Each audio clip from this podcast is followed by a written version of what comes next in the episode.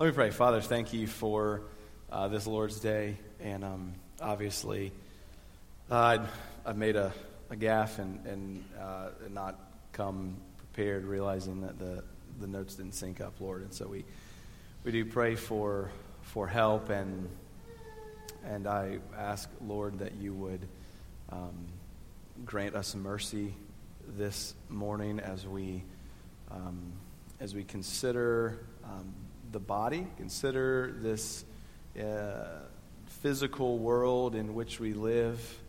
And I pray that our conversation today and in the weeks to come would continue to help us to avoid burnout and, um, uh, and to, to build healthy habits in our lives that we might serve you with all of our uh, being and that we might um, love you with all of our being, that we might love and serve our neighbors, love loving each other as uh, ourselves.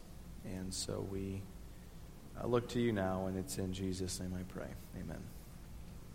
Well, I do know the way that I begin each class, at least, is uh, to refer us once again to Acts 20, 24, and, uh, and Hebrews 12, 1 and 2. So, Acts 20 24 says, But I do not account my life of any value, nor is precious to myself, if only I may finish my course and the ministry that I received from the Lord Jesus to testify to the gospel of the grace of God. And so, once again, we are here to, uh, to reset, to reorient our minds, our hearts, and our wills toward this endeavor, right? Toward discipleship, toward this call to um, realize, and we're going to look at 1 Corinthians 6 in a, a bit, and it, there's a, a similar theme here in Paul that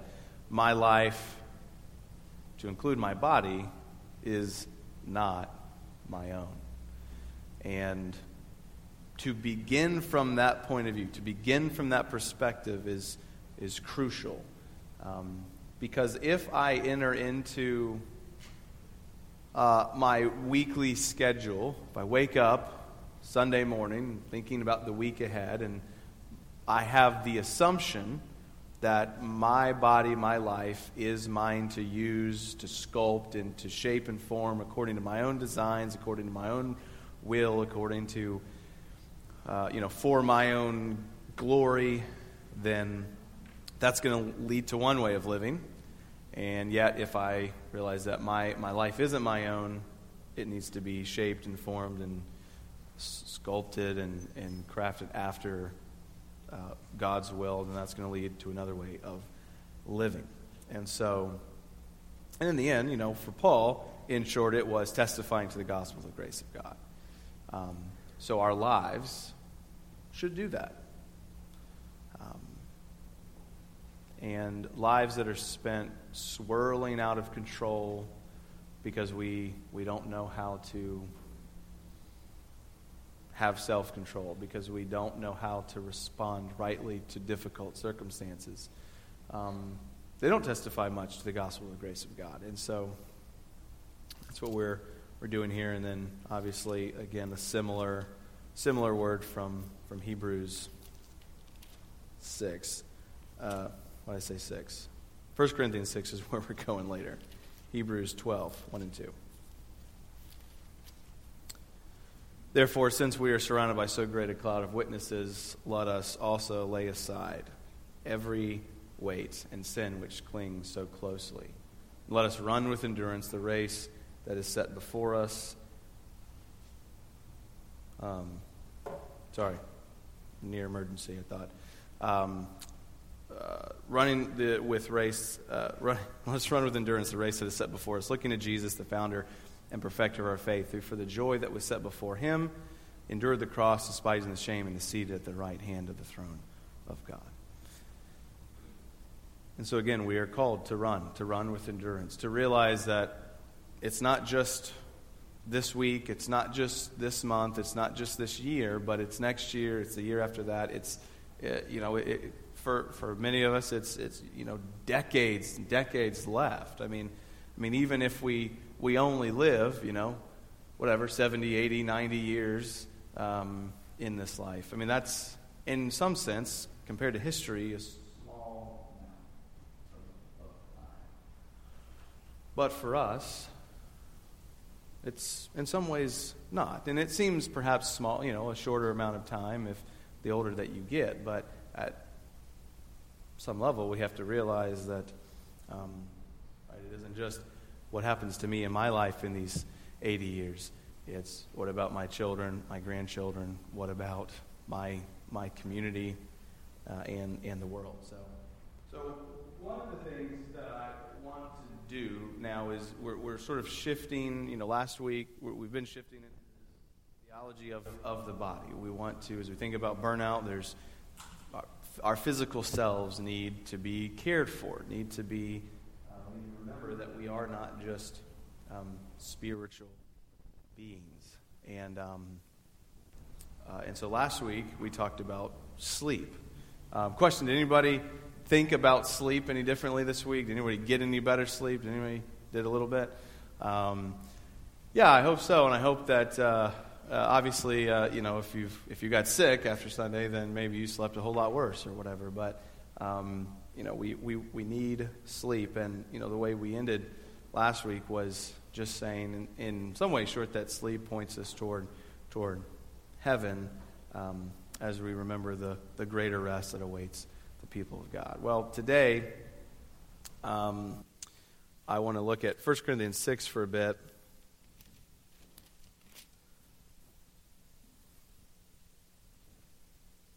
and, uh, and try to draw some principles out of this um, as it pertains to the body. And as we begin, uh, we're not going to really get there today, um, but to think about um, sort of the relationship, I suppose you could say, between work and play.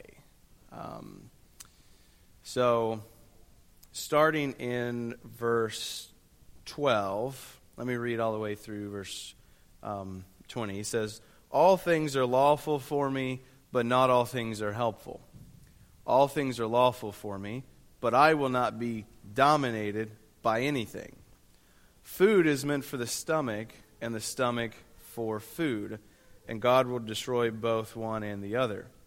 The body is not meant for sexual immorality, but for the Lord, and the Lord for the body. And God raised the Lord and will also raise with us raise us up by his power. Do you not know that your bodies are members of Christ?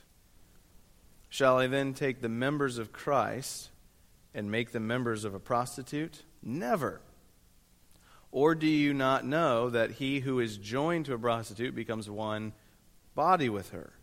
For as it is written, the two will become one flesh. But he who is joined to the Lord becomes one spirit with him. Flee from sexual immorality. Every other sin a person commits is outside the body, but the sexually immoral person sins against his own body. Or do you not know that your body is a temple of the Holy Spirit within you, whom you have from God? You are not your own, for you were bought with a price. So glorify God in your body. so, um, what are our bodies for? Who are our bodies for?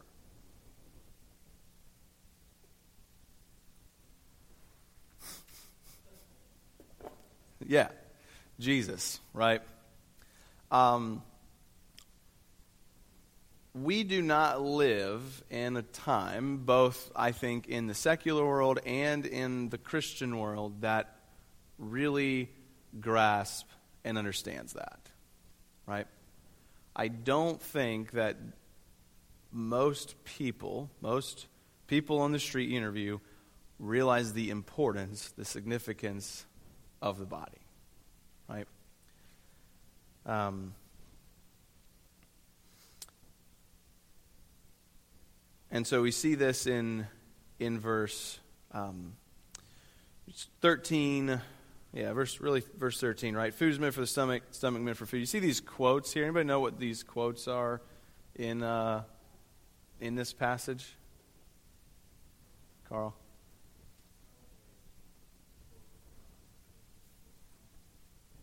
Yeah, so um, throughout this letter, it maybe even beginning here, I think is, is where it starts. Kind of here forward, what you see is Paul offers these um, these various statements that seem that the, the the understanding is that many of them are likely have come from. He's writing these letters back and forth, you know, with the Corinthians. They had written him something, and he's saying, "Okay, so remember when you said all things are lawful for me."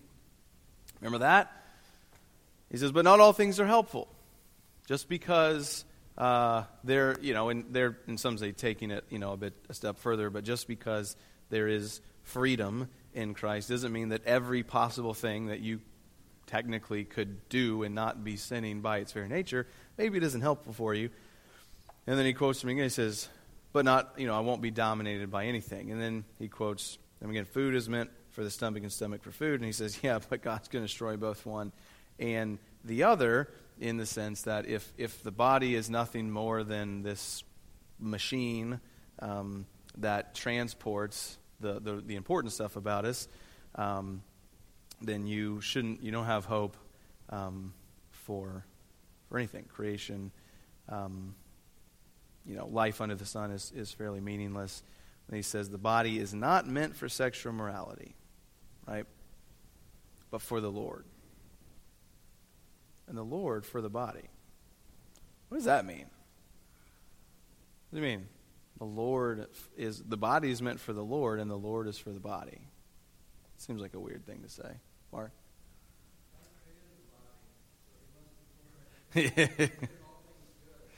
yeah. Yeah, God God made the body and and is is and ultimately is is intent on communing with, dwelling with embodied people. Um, and so, um, in this too, we realize we do live in a fallen world, right?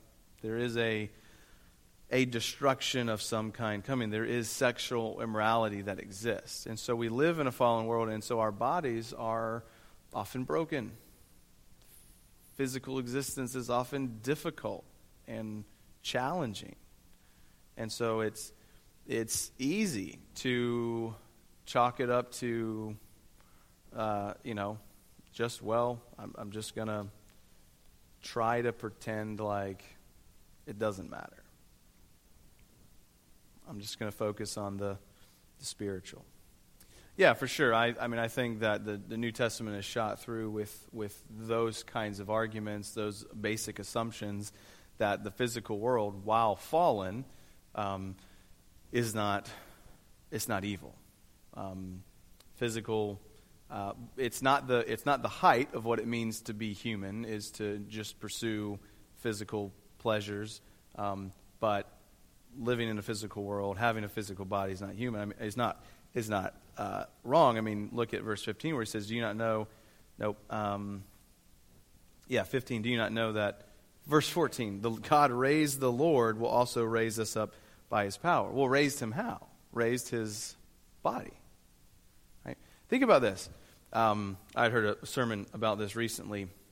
Um, what does it mean to love your neighbor as yourself?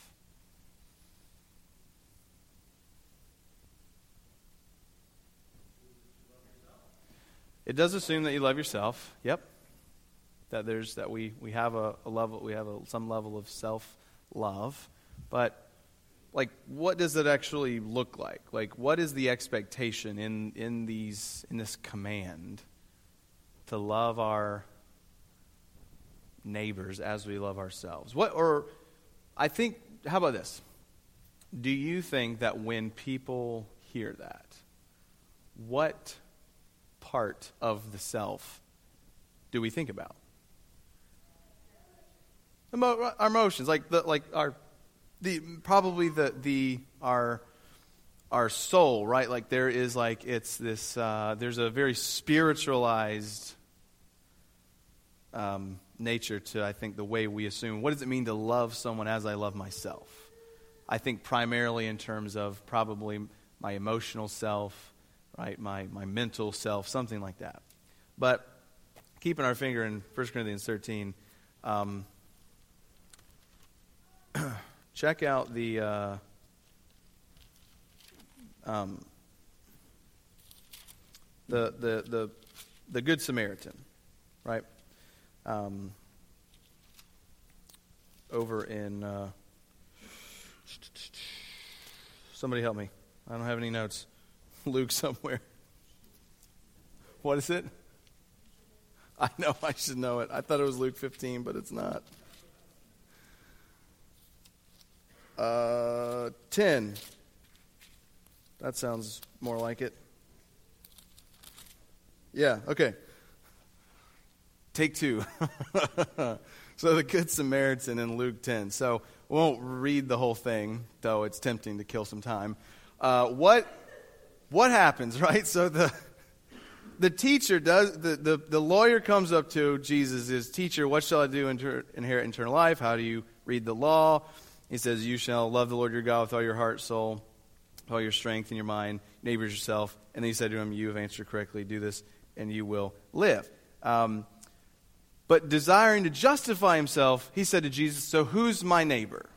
Right? So he says, Love your neighbor as yourself. And then he says, Well, who's my neighbor? And then Jesus tells this parable of this Samaritan as an illustration in answer to the question, Who's my neighbor? But also, right, it, he demonstrates, well, this is a man loving his neighbor as himself. Right? And what does he do? He comes upon someone beaten, bloodied, robbed, nearly dead. And he has compassion. He binds up his wounds. He pours on oil and wine. He sets him on his own animal. He takes, to, him, takes him to the inn. And then he gives the, the innkeeper some money, tells him to take care of him, and says, I'm going to come back with more money, and whatever costs you incur, charge them to my account. So he said, Who's the neighbor, the one who showed him mercy? He says, You go and do likewise. So now think about this. As we think about our physical, so there's a, there is a, a physical, real physical component. Now, loving your neighbor as yourself doesn't only mean caring for for physical needs, right? But Jesus' example of loving your neighbor as yourself, that was what he went to, was to give an example of a man caring for someone's physical needs. So,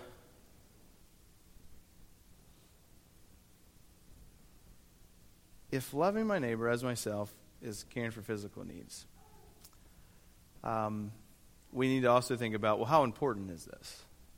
How important is this command to love my neighbor as myself?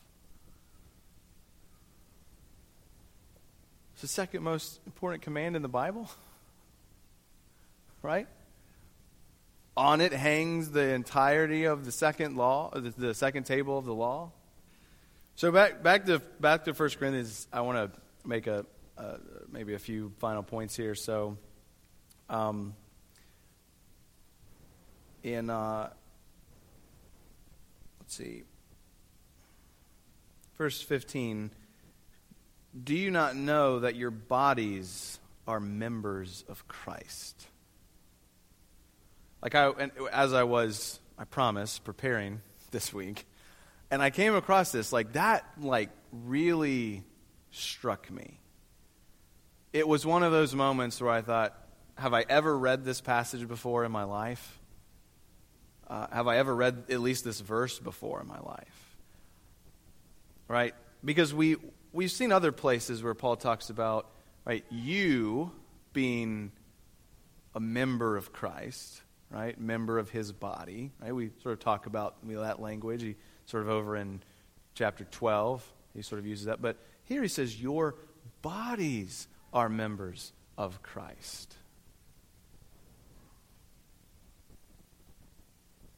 Jesus cares uh, tremendously about the way that we use our bodies. Now, obviously, the, the major context here, he's talking about sexual immorality. But it's, the, the principle is to be applied, you know, in, in other areas, that if, if sexual immorality is wrong, well, why is it wrong? It's because your body is a member of Christ. It's like uh, Murray in, in his book that I, you know, that I'm using for a lot of this. He, he says, uh, imagine that somebody, he's, he's talking about the end of, of, of the passage here, he says, imagine somebody comes up to you and goes, hey, uh, would you stop slouching in your seat? I, uh, I don't particularly like the, the way you're treating, treating my body. And you would like, what? And it's like, oh, and by the way, I, uh, I know what you, what you ate this week. I don't really appreciate the way that you're poorly fueling up my body and you're getting more confused and he's like and by the way you didn't you didn't even go for a single walk. You know you're you're ruining my body. And you're like oh hey man I, let me stop you there. What do you, why do you keep saying your body? Because sure i'll grant you all those things but isn't this my body we're talking about? He goes oh uh, yeah two weeks ago i actually bought your body. I i bought it and it's mine. I own it now. Now you know, how would that even work in a role? But like, you imagine, like, that's what the Lord is saying to us, right? Not two weeks ago didn't buy your body, but He says, You are not your own, so you were bought, for you were bought with a price, so glorify God. He didn't just say glorify God. He didn't say glorify God with your life. He says glorify God what? With your body. Your body is a member of Christ. Christ, by his death, has bought you owns you and gets to tell you what to do with it. Now, we're not just owned by Christ by redemption, but we're also owned by Christ how? In creation. Right? He didn't just so he's it's, it's a this is he's double ownership, right? He made you and then redeemed you. And so the way that we view our bodies, the way we view the bodies of, of other people, right? It's one of the things that's so wrong about sexual immorality is the way that we use the bodies of other people uh, selfishly, use them for our own good despite the harm that it brings upon ourselves and them. And interestingly, what do you, what's he get? What's going on here when he says, uh, in verse 18 flee sexual immorality. Every other sin person commits is outside the body, but the sexual immoral person sins against his own body. Yeah, and there's a, right, there's something very real that happens when just before that you have, right, the, the, the joining of uh, these two people through the sex act, right? Becoming one flesh. Right, now we talk about in marriage, the marriage union, that there's a one flesh, but that very specifically, there's referring to a specific part of the marriage union. And so when he says, uh, you know, a man joins himself to a prostitute, he becomes one body with her. But we were meant to be joined to the Lord, right? But it's interesting, right? He who is joined to the Lord becomes one spirit with him. So there is this interplay, this relationship between our bodies and the spirits, that our bodies are members of Christ, but when I'm joined to the Lord, I become one spirit with Him. I'm united with Him in spirit, but He also owns my body. And when I sin this, when I commit, you know, the, if you commit sexual immorality, then you're sinning not just against this other person, but against your own body in a unique way.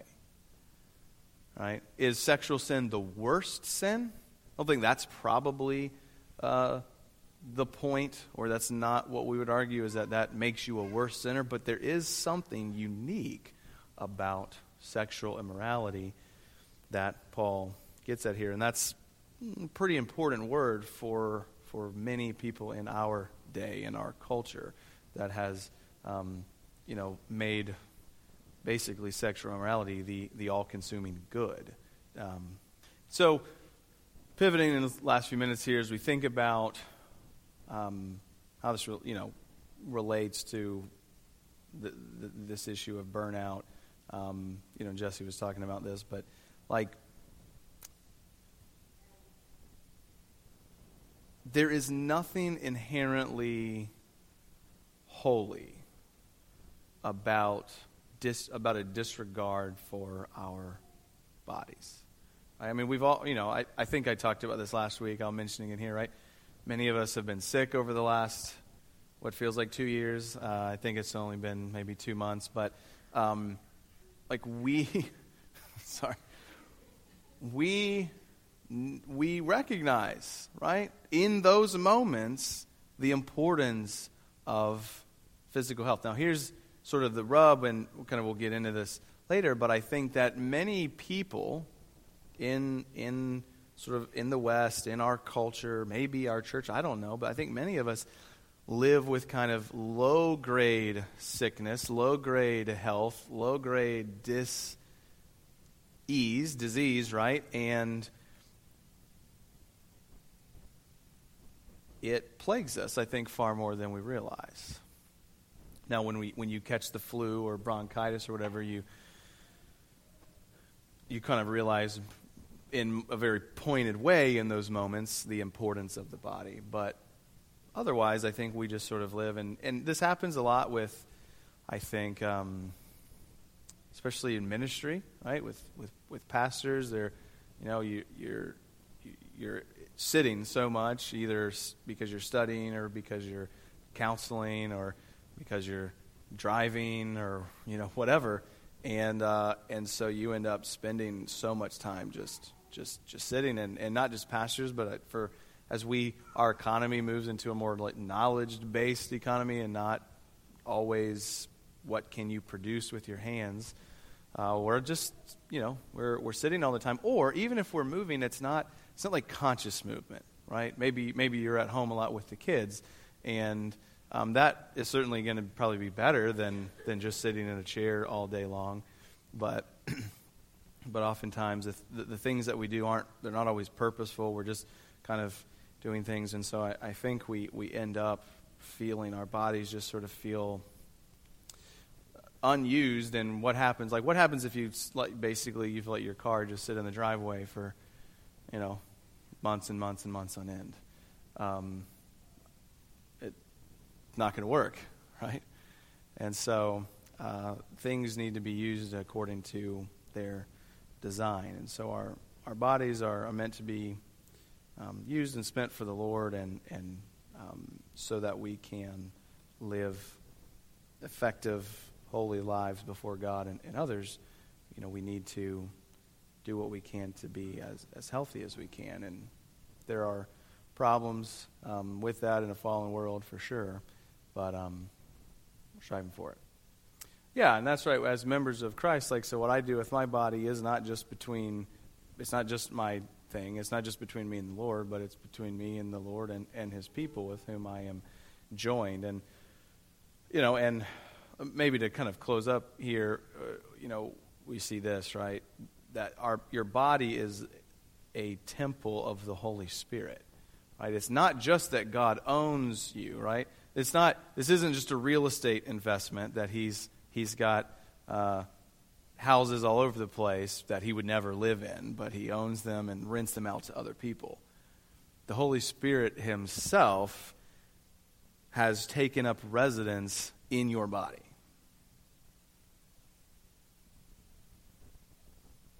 you house God. The God who cannot be contained has made his home not just with us, but in us.